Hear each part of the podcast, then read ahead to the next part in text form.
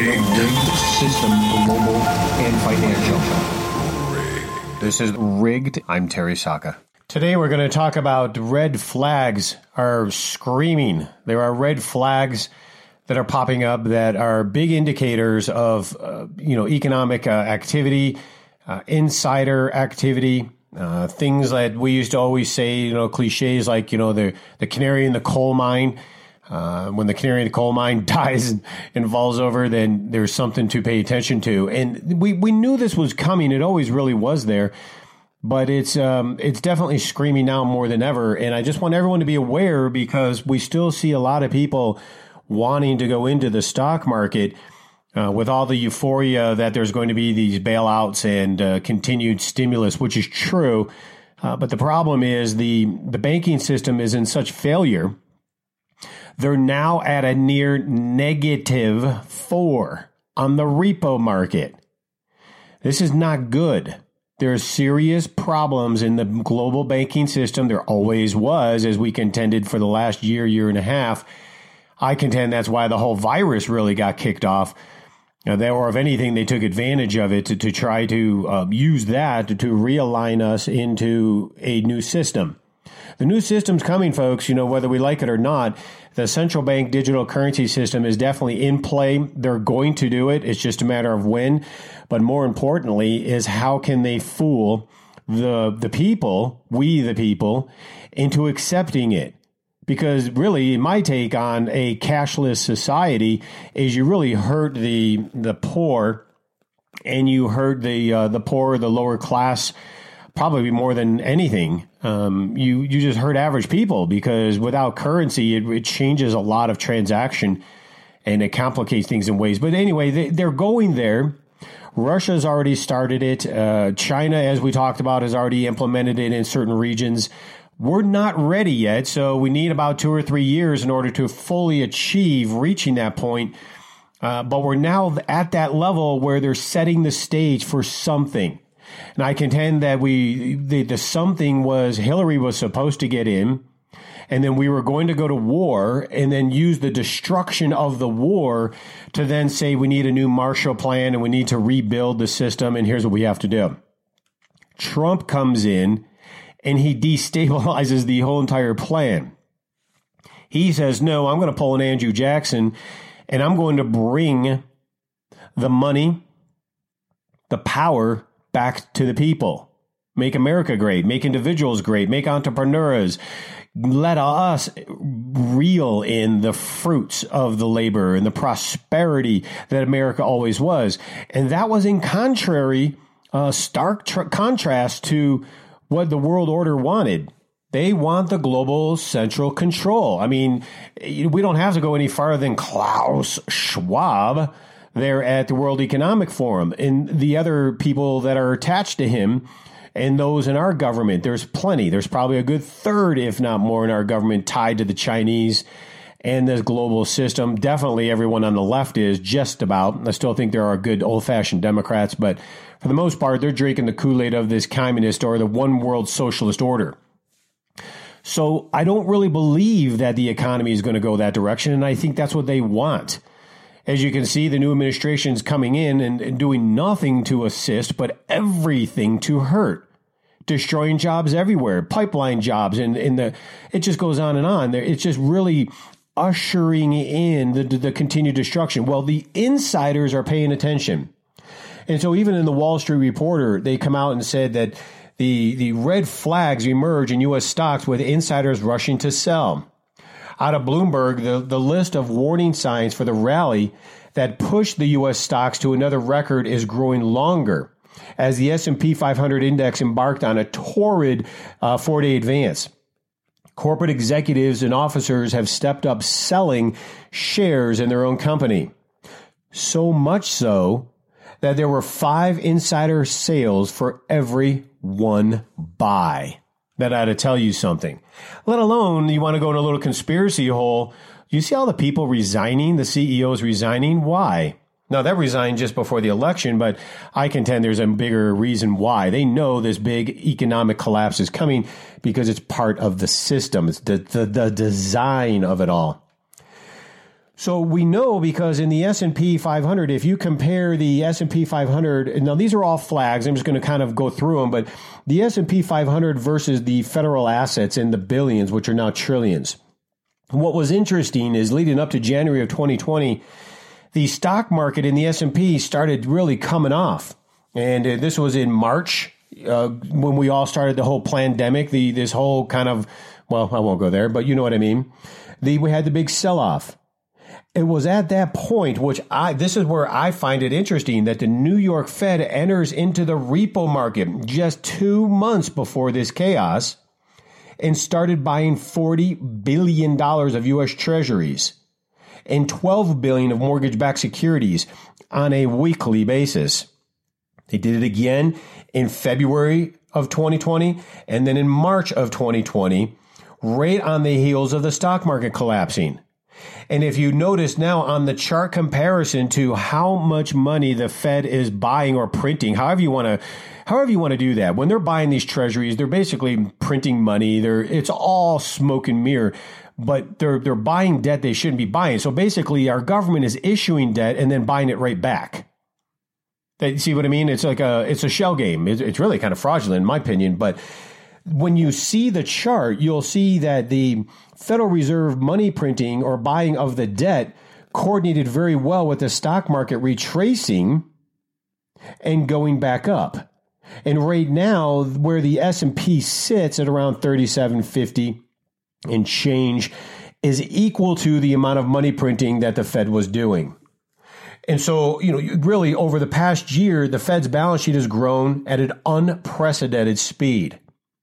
Now we call, we do this in the billions year over year change, but if you were to actually see the chart where it was at zero, then we spiked in 09 and then we spiked in 15 and then we actually went negative. Remember when they started by saying, "Oh, we're going to start paying down some of this." They they started buying back some of the debt. They they rose, they made the interest rates rise just a little. That was all fake. We all knew it. They were doing it just so they could crush it back to zero like they did. It was when they went negative there, it was in the, the latter half of 19 and 20. If you look now, they have literally stimulated 4 trillion just on that aspect of the book alone, which is a major flag, if you notice, going all the way back to 2000. We have never seen this level of debt increased.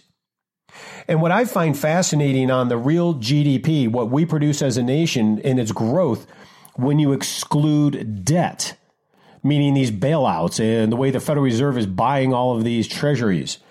If you go back to around the time frame, I'd say around 2007, before the major uh, Great Depression or Great Recession, they call it, we were actually in the positive.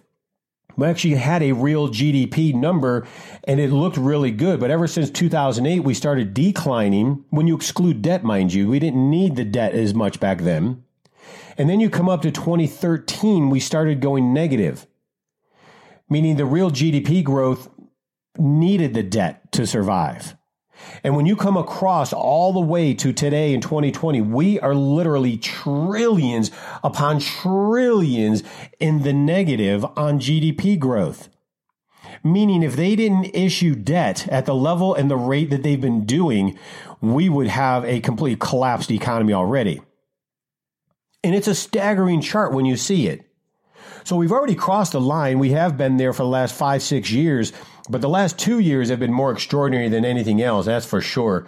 Uh, the real interest rate expectations have also uh, declined and declined dramatically. We go back to 1997, where on the 10 year tips, the yield was upward near 4%. We are now crossing over to negative we're down into negative one. We weren't even that bad when you go to the 2012 timeframe when we had that crisis coming in. We are negative more so than that. So you see, these are serious flags telling you that the monetary system is busted. Well, we keep telling you it's been busted, but when you start to see the data, it really changes things. And this is all coming out of Bloomberg. So it's not exactly that they're hiding it, but it, you just have to understand that they don't want you really knowing. And the part that gets me, I think, the most is the labor force participation rate.